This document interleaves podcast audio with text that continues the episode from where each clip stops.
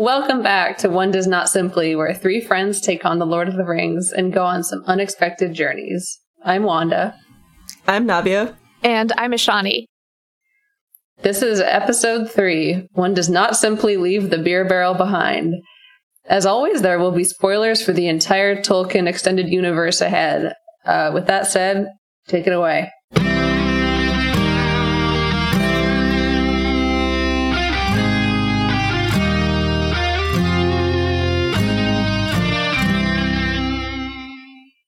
All right. So, in this chapter, which is chapter three, um, Gandalf leaves after telling Frodo that he needs to get ready to leave the Shire right quick, and then does not come back at the appointed time.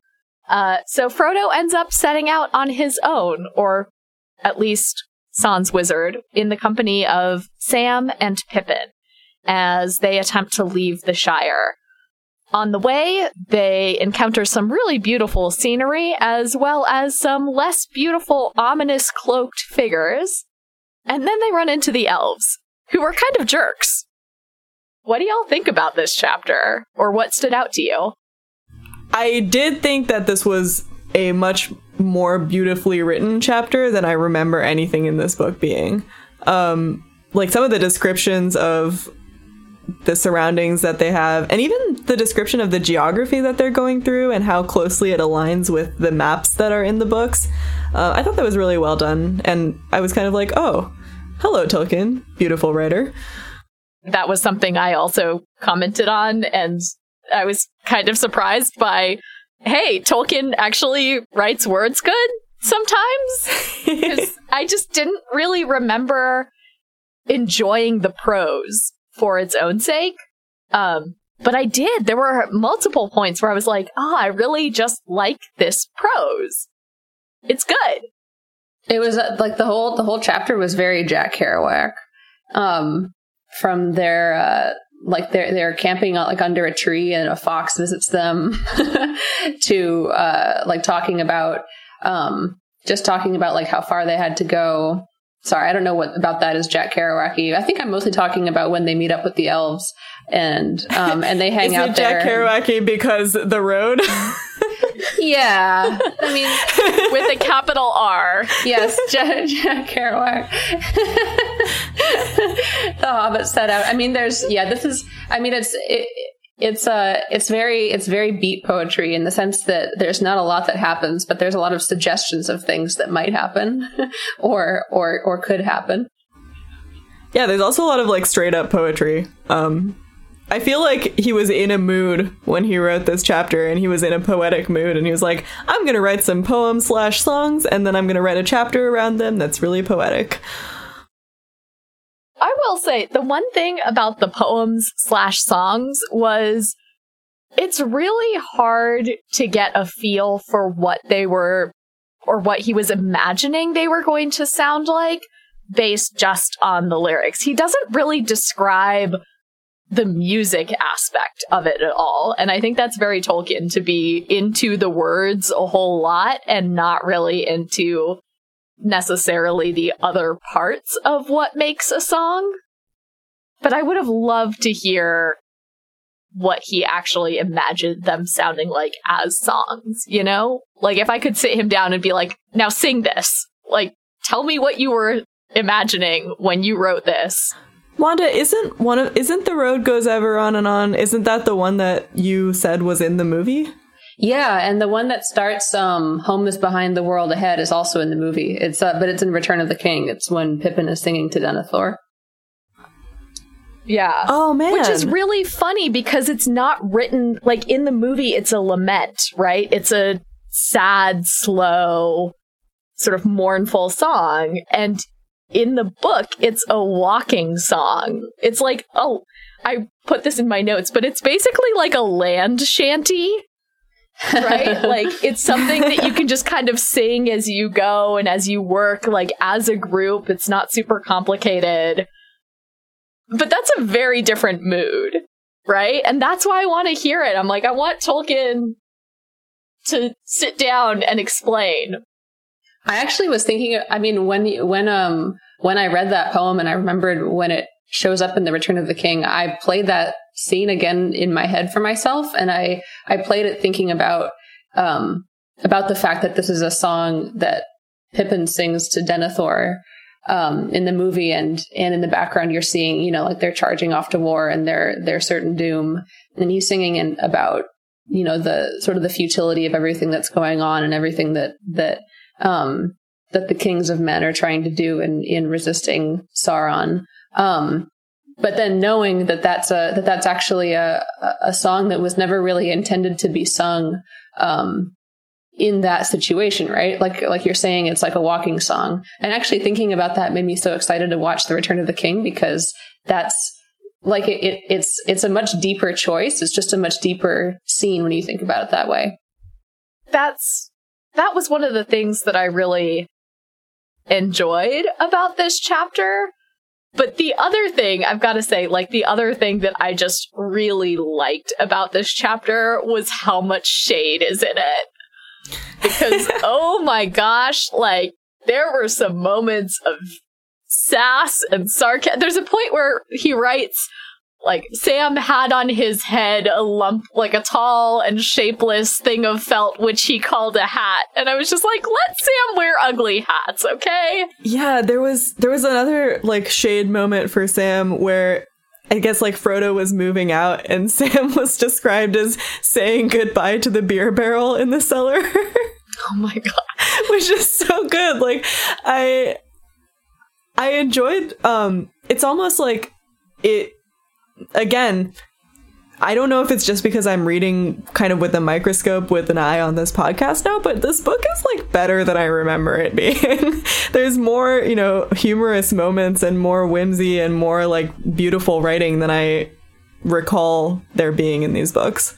Yeah, for sure. And I think the humor is the thing that like I probably if pressed would have assumed that there would be moments of sort of skillful language or prose that I was going to enjoy. I don't know that I would have sort of said, oh, yeah, there are going to be things in these books that I find really funny, and not just because I have a five year old sense of humor and laugh at the cracks of doom. right? But there's like, there's other stuff that's that's funny and that's like maybe meant to be funny, right? Like when Frodo is sassing the elves, there's the elf says something like, "Oh, it's a you know an ancient saying like." You shouldn't rely too much on wizards or whatever. And Frodo's like, yeah. And it's also an ancient saying that you shouldn't ask elves for advice because they're crap at it. I actually, I actually uh, thought when I hit that moment, I was like, "This is a really terrible joke." I mean, I think these are all. I don't think any of these things count as shade. I think they're all. Uh, I mean, they're whimsical, but that. Did you guys laugh out loud at this stuff? That's unbelievable to me. Come on. I definitely giggled at the beer barrel. I mean, because it's cute, but it's not funny. I guess it depends on what you're defining as humor though. Like I don't think it's a joke in the sense of like, oh, I'm a comedian and I'm writing this like as a joke. But it is humorous, right? Like it's meant to make people smile or laugh and yeah.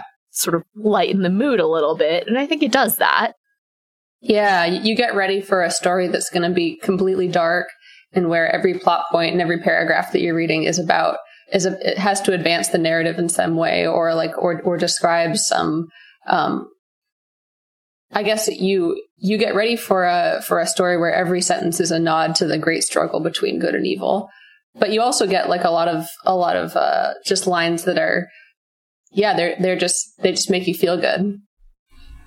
Yeah, and I mean, let's be real. Like, we all, I think, remember the movies a lot better than we remember the books, just probably by sheer number of times watched. But the movies don't have some of this stuff. Like they don't have that idea of relatability or of like just giving you a sense of a realistic timeline. Like you're watching a movie about a quest. You're not watching a movie about all of the background things that happen when you decide to go on a quest. Well, and it's interesting you sort of talk about the the background or the context um and even a little bit the pacing because something that's really different here is the way the Black Riders are introduced. And I think we should talk about that for two reasons, right? One, we all sort of brought up our maybe discomfort is a good word with the implicit bias that is associated with using the word black to describe evil things and using the word white to describe good and pure things. But I also think we can talk about it just as it's kind of a slow build, right? You know, part of that is that there aren't ominous music cues going on in the background. But I'm curious to know what you thought of that or how did you like the way they were introduced here? Yeah, let's definitely talk about the second thing first because the other one is a, a bit of a meaty topic. Yeah, um, we'll get into that. We'll get into it. But yeah, I I don't know if I liked this actually. I felt like there weren't really stakes and and maybe it's more realistic in terms of the way present like danger presents itself in the real world where like you may not actually know through ominous music cues or like the lighting going dark or whatever it is that something dangerous is about to happen. And in that way it's more realistic that this thing that you don't feel great about just took place but you're not really sure why and you don't understand what happened fully. But for the sake of a story I I felt like if I again, if I didn't have any context, like I hadn't read these before or I hadn't watched the movies, I wouldn't have a sense of the danger that they're in here. Like I would not feel like there are the high the level of high stakes that there are in this moment.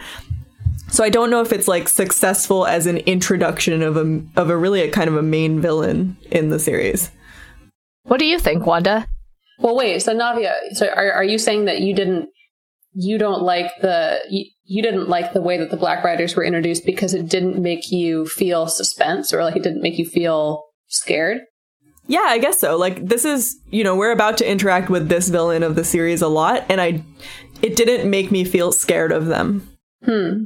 Yeah, I don't know what to say about that. I guess I, I, uh, it's not that I, it's not that like the, you know, the hair on the back of my neck stood up or anything like that, but um, but it was definitely like you, you, you definitely got a sense that like something was like a little bit wrong when they show up. So like for context, um, so they, so they first encounter the Black Riders when they're on the road, um, and, and they hear, um, they hear someone kind of coming up like several hundred feet behind them. So you get like a long description of, of Frodo kind of running through the possibilities of who it could be and trying to figure out, okay, what should we do? And then at kind of the last minute, he says, all right, everyone hide.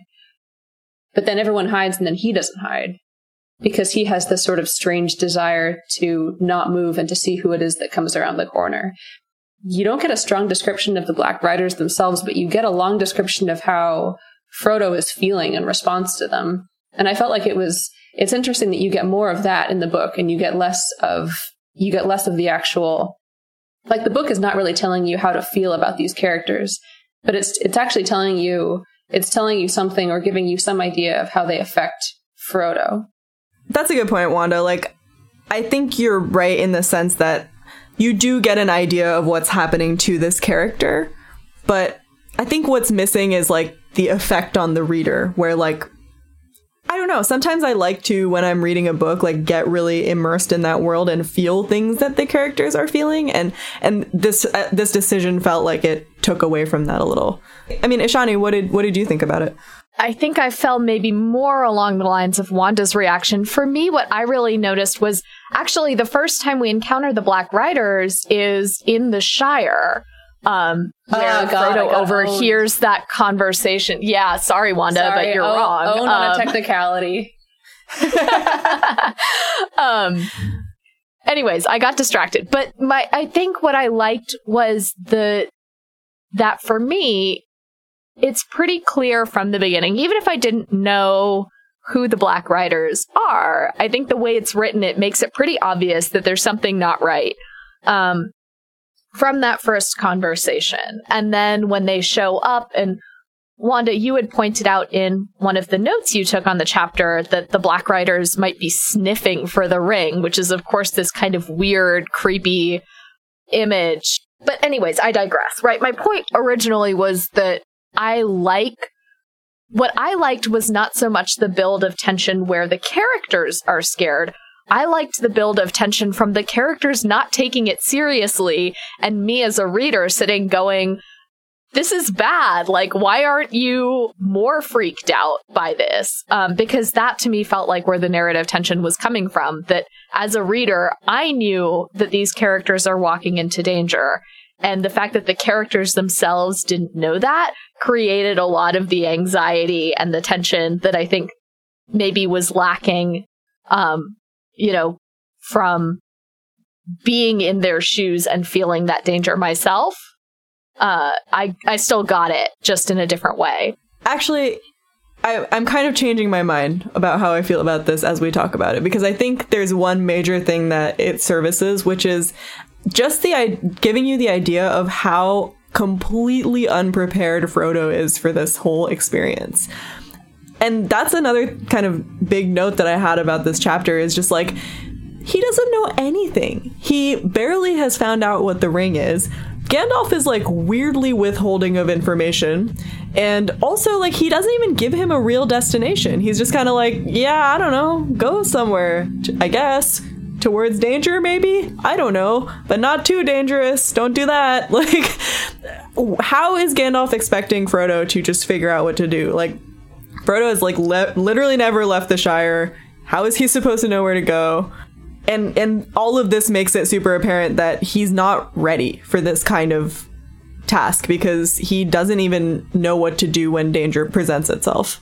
Yeah, and Frodo has basically at this point, he has one tool to defend himself with and it's the ring. And he's been told not to use that.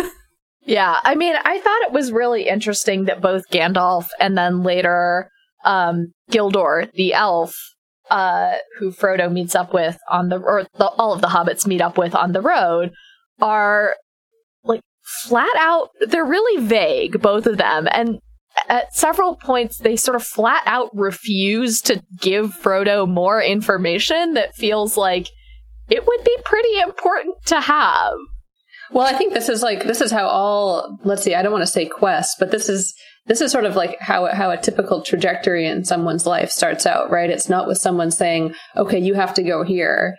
It's not like he's going to college. Um, it there's they're all sort of you get the sense that Gandalf and and everybody else that knows more than Frodo does is just sort of winging it right now, and they're um, they understand that that Frodo is the one that should be carrying the ring, um, but they don't necessarily know what the best place to to take it would be. And they're just they're just kind of going step by step. Like you you really get a sense that like from the beginning nobody's got their act in gear.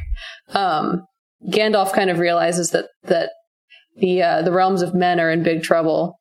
Um and and has like no time to figure out what the best thing to do would be. Um basically like like Gandalf, by telling Frodo to leave, is just taking like an incremental step that he thinks is going to be a good idea. He has no idea what's what's going to happen later, or and he can't he can't see very far down the road. I actually found that to be like when you think about it, that that makes like a lot of sense, and that's uh, it, it's it's just more realistic and it's way less corny that way. With Gandalf, it definitely feels a little bit more like he's being honest about how little he also knows. With Gildor, first of all, what a name, Gildor Inglorion. Come on, man. But uh, it feels a little bit more like he is kind of on an ego trip withholding information where he's just like, ah, these are these things are for elves to know, not you hobbits. Like that that was more the vibe I got from him.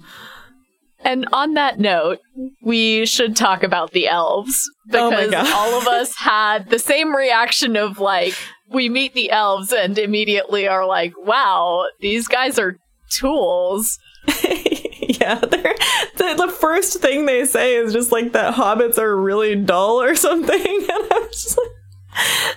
Thinking back a couple of episodes to the prologue when we had talked about the insular nature of the hobbits and the fact that they are a little xenophobic. And then you meet the elves, and it's kind of like, oh, okay, I don't really blame the hobbits for not liking them or for not trusting them if this is what happens every time a hobbit meets an elf is that they're immediately insulted. Yeah, and speaking of the xenophobia, actually, like Gildor says something specifically about that, which was a great quote. He says, "The wild, the wide world is all about you. You can fence yourselves in, but you cannot ever fence it out."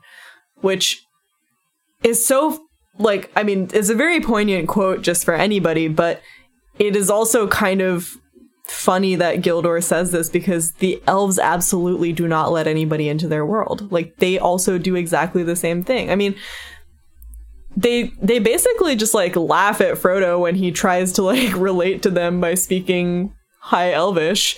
They're just like, "Yeah, cool, man, whatever." I made a note that was the elves are absolutely those people who, when they meet a person of color, say something like, Wow, you speak English so well. Although, in fairness, I feel like what Frodo did was the equivalent of like somebody coming up to us and being like, Namaste. like- yeah. I, I, mean, I think it's. I, I, think no. I think both of them. I think. I think uh, hobbits and elves are actually closer to something that we don't really.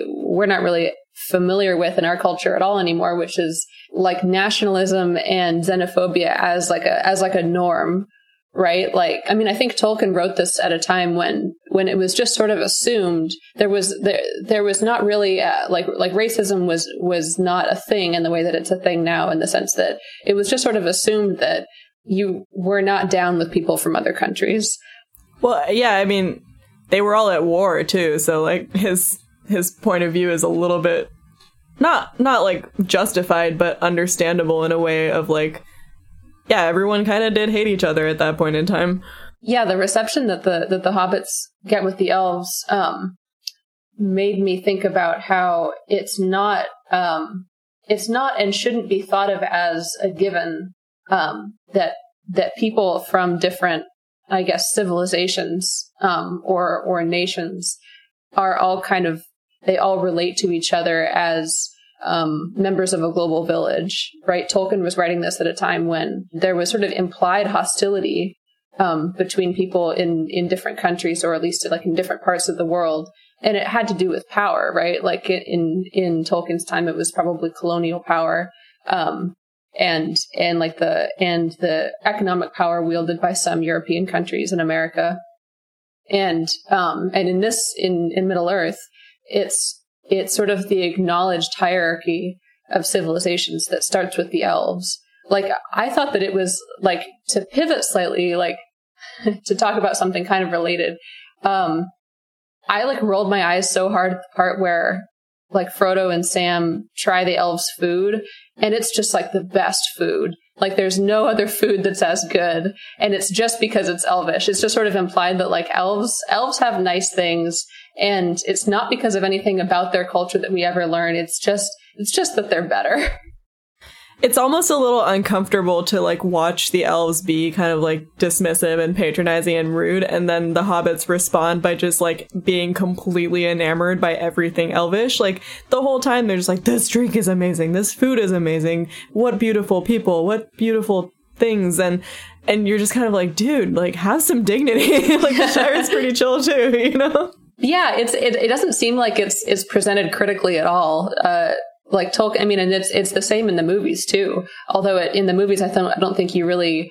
I was I never thought critically about this in the movies because because the elf civilizations are so beautiful and they're so kind of otherworldly that you never really think oh these are these are beings that are that are on a par or like have any kind of um like could could even theoretically have equity with um with with men and dwarves and hobbits. They're just they're like gods or demigods. They even kind of single Frodo out and they're like, "Oh, like you're a hobbit we like," which is like that's gross. that's like, a, you know, oh, it's okay. Like I have a gay friend or whatever. like, just, right. Just I have stop, a hobbit dude. friend. like, yeah. Well, it's because it's because he speaks Elfish. I mean, it's it's just it's completely uncritical. Like you know, we have uh we we our default is to not like people from other races or civilizations unless you make an effort first at showing that you know you think that our civilization is the best one. And then you know that's that's kind of a friend thing. We're we're into you if you do that.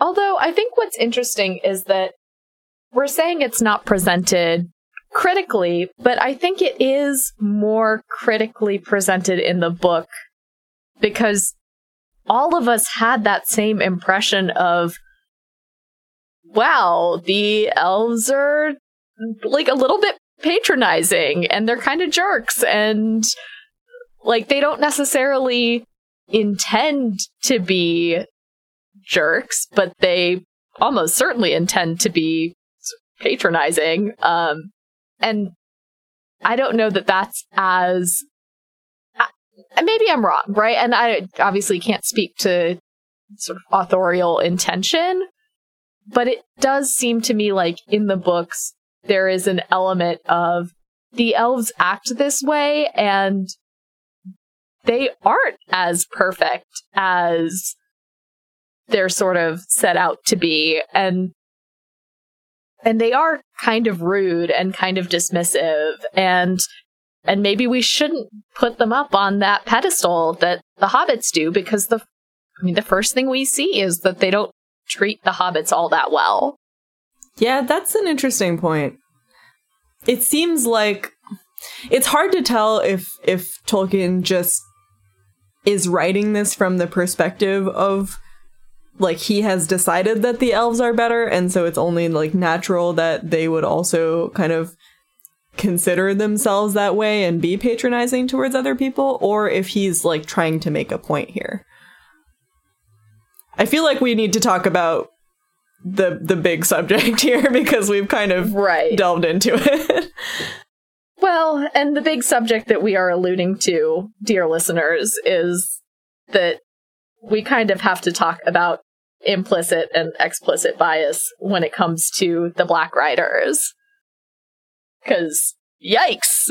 I had this idea in my head of like, oh, like Black Riders, like we should talk about this trope in general. And then there's that line where Sam says, I think, the gaffer said he was a black chap, and you're just like, ah, please don't do that. because it's not so much he was a, he was a man in a black cloak on a black horse. No, yeah, it's very much like this is not a like capital B black rider. This is like he was a black dude. Like that's basically the tone it's said with. Now, I, I think we all understand and know that like that's probably not what Tolkien meant here. He he meant like a, a dark rider in terms of the clothing and the color of the horse and everything. Right. And like in terms of the mood and sort of the the vibe he gave off, but also seeing it written that way. Yeah, seeing it written that way kind of like pulls you out of the of the context and just immediately puts you on this thought process of like, hold on, like it, there is definitely a thing in a lot of fantasy about evil things being black and good things being white as explicitly as the Black Riders versus Gandalf the White, right? Like, is Tolkien the only one who's doing this, or is is he like racist as a result, or you know whatever? Probably not. I don't know, but it's certainly a trope that comes up in a lot of fantasy literature. But I think we have to talk about why, right? This is not something that's completely random and has nothing to do with racism at all. Yeah, I mean, it happens in this chapter where we talk about the Black Riders, and then when the hobbits encounter the elves, the way they encounter them is that the elves are singing, and the elves are singing a song about Elbereth, and they use the phrase Snow White to describe this shining beacon, um, you know, this sort of figure who is essentially godlike, uh, multiple times they use that phrase. And so it's right there, right in this space of this single chapter, all of this implicit bias. And I think you're right. You know, like, I don't know that we can sit here and go, Tolkien did this on purpose because he thought black people were evil.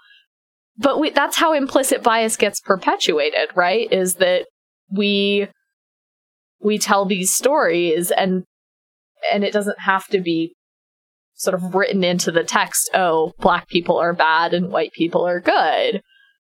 But we read these things in stories and then we write them, they become tropes, right? They mm-hmm. they get written into other stories in similar ways. And there is that association that gets formed as a result. Whether or not it's intended, it happens. Wanda, as our uh, Snow White member, what do you think?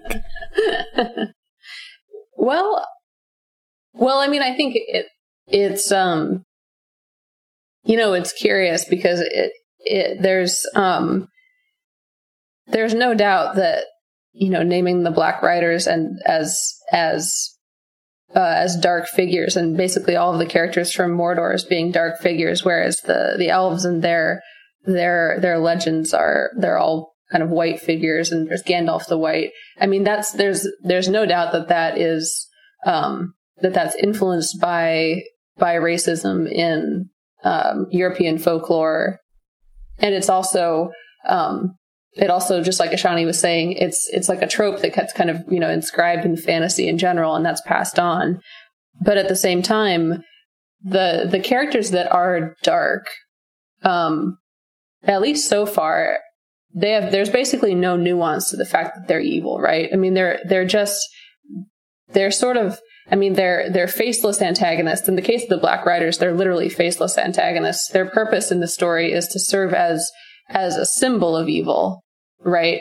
Um, which makes it a a different kind of racist, I guess I want to say, than if um, if the if the evil characters of the antagonists in the story were literally black, right? Or um, or li- like literally had dark skin uh, it would be it would strike me as worse and it, and more insidious if if the characters in the book were humans and had human personalities and characters, um, and uh, but there was just sort of a hint that because they had dark skin, um, there was something about them that made them worthy of being um, being the antagonists, or or if they were portrayed. I guess if if the quote unquote black characters in the story were portrayed as like only ever slightly less human than the than the whitest of the white characters. I would find that to be I would find that to be even more insidious than what goes on here, which is just um, it's so drastic.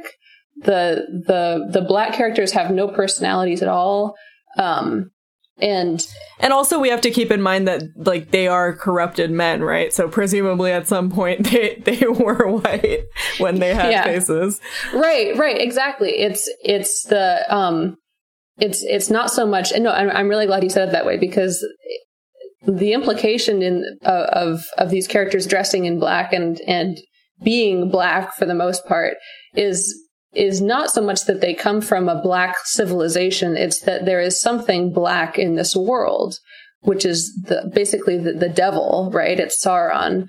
Um, and it's his influence that has made, uh, his, his black riders and, and all of his other minions, um, into kind of black looking characters, if that makes sense. It's not, uh, it's racist, but it's, yeah. Although I mean, I think it's interesting, right? Like when you say there's something black in this world, right? Like that is like why do we that's say what that? happens, Yeah. right? Like that's the bias of why do we say there's something black in this world to mean there is something evil in this world, right? And that's the product of these kinds of tropes being present, right? So I agree with you. Like I don't I don't think that this is intentionally harmful. And I don't think that this is as insidious as other ways of being racist in text, right? Like, actually, I don't know that anybody's skin color has been explicitly described so far. But I think that's actually kind of the problem. I mean, a lot of the complaints that currently come up about this series and also a lot of fantasy series in general is that there is an astonishing lack of diversity of the characters. And and the counterpoint to that is always like oh well they're not actually described in what they look like. But like aren't they? Snow white seems like a pretty apt description of a white person to me. Like i don't know. I guess i we don't know that there are no black people in this world but we also definitely don't see any in any like representation that we see of of this series in um in movies or in drawings or whatever it is there's something that is that is interpreted as white. And I think if there was a diversity of characters and then you had these black riders that were just like they were wearing black clothes and all of this stuff, then sure, then we can look at it as like you know a representation of a lack of like light maybe, not necessarily a lack of whiteness, but the fact that we're dealing with a world that like has all of these like mythical creatures and everything and yet we never see like anybody who's like not a white person and then you have the idea of these like black riders as the antithesis of that it it it doesn't it makes me uncomfortable. It's not insidious and it's not Tolkien deliberately trying to be racist. He's just playing into a trope that already exists but I I think that is kind of what makes me uncomfortable about about the trope in general yeah, is that it's really easy to say, like, oh, but he didn't mean anything by it, but it's there, right? And it does matter. And and I think we can't discount the fact that it does play a large part in furthering that bias and furthering that kind of language in yeah. other writing and even in speech.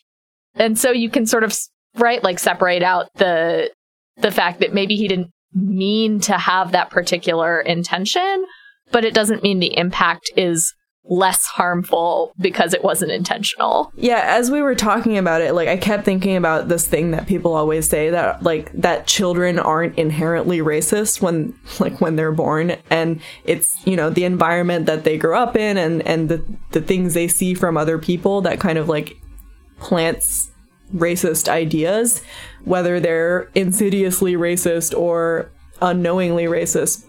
And and I feel like part of the issue is this idea of like children growing up with continuous stories of evil black things and and good white things and then it plants this idea in your mind that somehow like one of these things is superior to the other.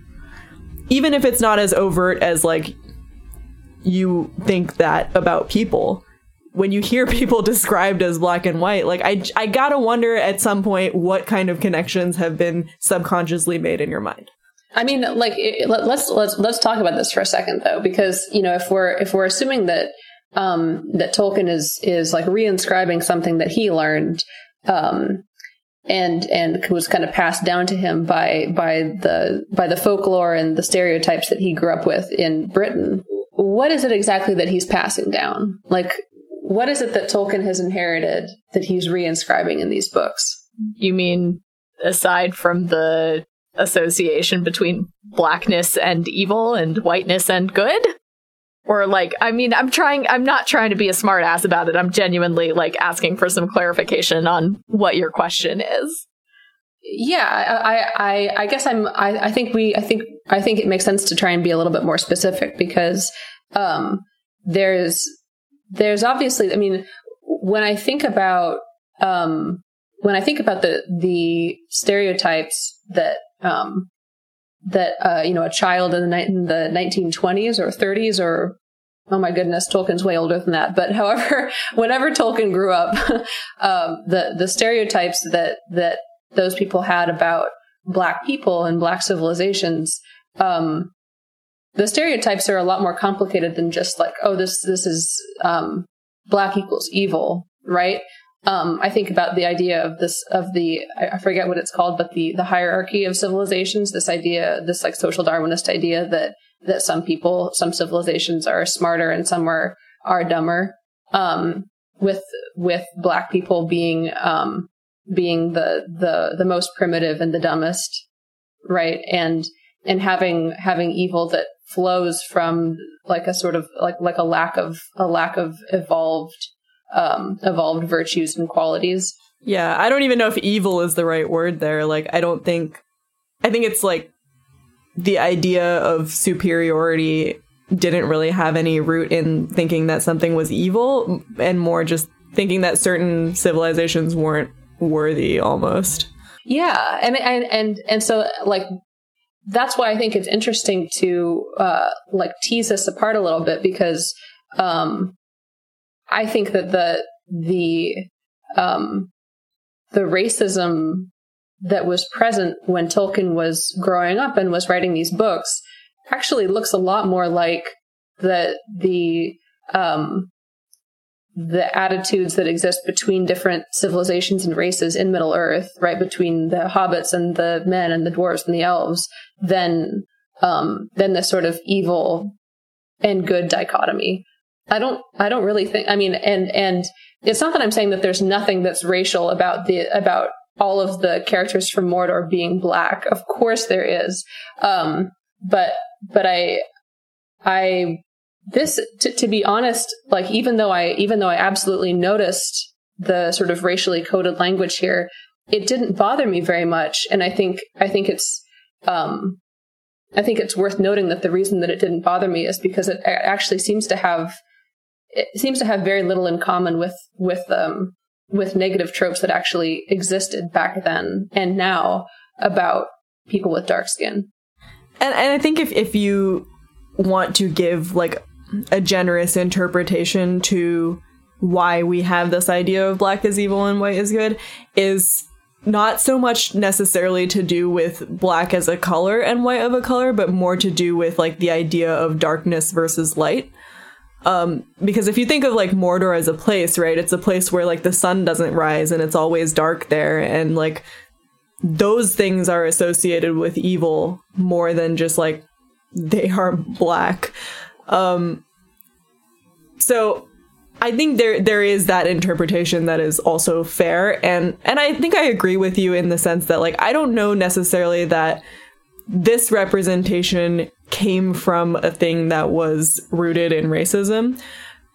But I still don't think that takes away the concern I have going forward about this trope being used and and the damage that it could do to future generations. And I would even say that it it was rooted in racism. It just wasn't necessarily rooted in the sort of explicit racism that we see between, for instance, the elves and the dwarves or the elves and the hobbits. Like, I think we see even today, there are definitely different forms in which racism manifests. And to say that, you know, the, the sort of opinions held explicitly, right? And when I say opinions held explicitly, I mean the conscious opinions that people in Tolkien's time might have had about people from other nations or other cultures or other races, right? Might have looked more like what we see between the elves and the hobbits in this chapter. But there are also implicit biases, right? And there's implicit racism of holding the opinion that to be dark or to be black is to be evil, right? Or is to be untrustworthy or is to be ominous or scary. Honestly, like, I think we could look at why are people of color and particularly black people seen as more threatening and look really sort of do a read of Tolkien and say, look, it's right in there that what makes the black riders seem ominous is the fact that they're the black riders. I don't I feel like that's like a little bit of a literal interpretation though. That I don't I, I feel like we can give I mean, you, you might be right, I, but I, I at least feel like we can give people a little bit more credit than associating like a literal color with like skin color, but I I don't know. This, this is a complicated issue, as we knew it was going to be. Ishani, I think what you're getting at is that racism can manifest as explicit attitudes towards people of a certain background, and there's also this footprint um, that that racist attitudes leave all over folklore, um, such that we have, um, you know, I think a, a, lot of like anti-Semitism looks this way, right? That there's that there are um, there are stereotypes about Jews that um, that are not necessarily connected to anything about the relationship between Jewish and non-Jewish people today, but they still are pervasive throughout our culture, right? Like like visual stereotypes about Jewish people, for instance, that I, I think I, I actually see um, invoked very little.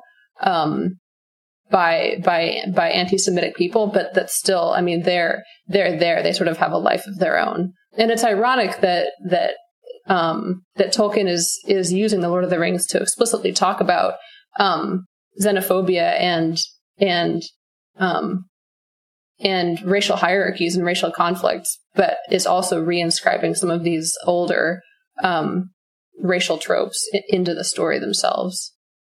Yeah, I think that's a really good way. That's a really good lens to see this through, Wanda. Like, I, I, I was having trouble articulating it, but yes, there are clearly things that come from our literature and our folklore that or that originate from being targeted towards a group of people. And whether or not we consciously understand those tropes they're still there.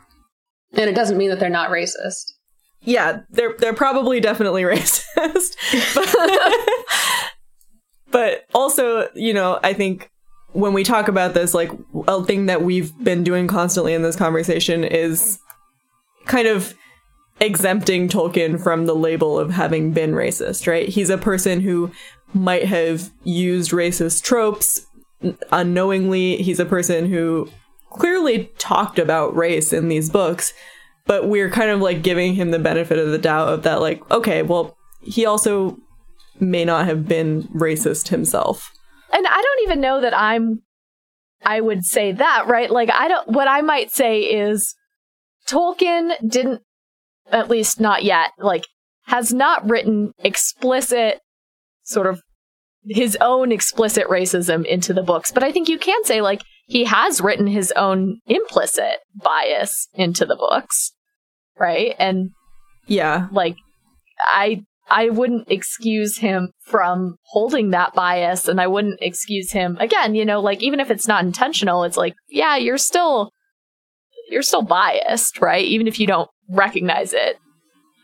Sure. It's not that I'm excusing his bias necessarily, as to say, I don't think we can separate him from the time he lived in. And, you know, I think our understanding of racism has changed a lot recently, right? We, we now have gone from an idea of racism as like a conscious thinking of a, a, conscious acknowledgement of superiority or like thinking that another race is inferior or hating another race to this idea of well actually racism is a little bit more complicated and you don't necessarily know that you're racist.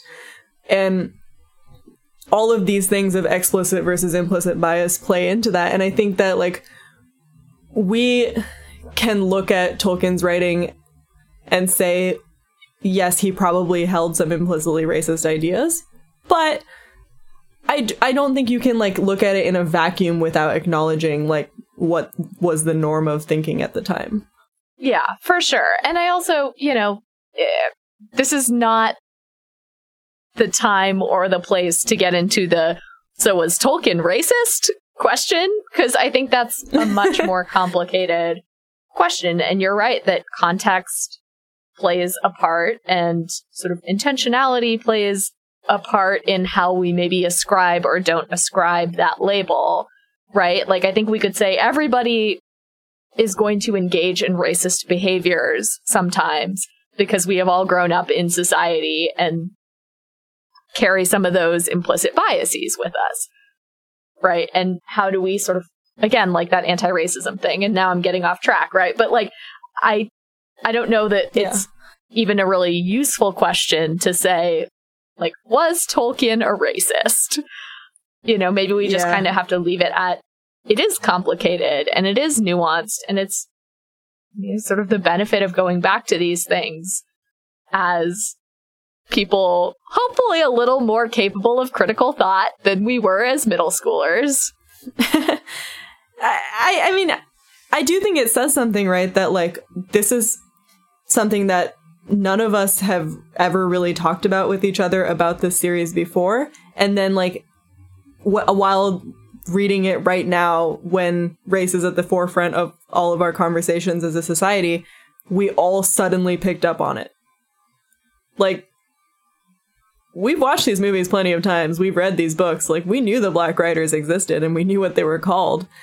But something about looking at it through the lens of I think a lot of introspection that people are doing right now about their own implicit biases that they may hold made us all pick up on this particular topic and be like, wait a minute. And that's probably a good thing that we're doing that. Well, and on that note, That's all for today. Thanks for listening to One Does Not Simply. This episode was edited by Ashani. You can find us on Twitter at ODNSPod and Tumblr at One Does Not Simply Pod. Special thanks to Andrew consistently for doing the music for this podcast, uh, for Nishant for providing some feedback and helping us see where we could be uh, we could be better and better serve our listeners. Uh, Sneha for helping us figure out how the heck to promote this thing, and uh, to all our listeners for joining us on this journey. Thanks.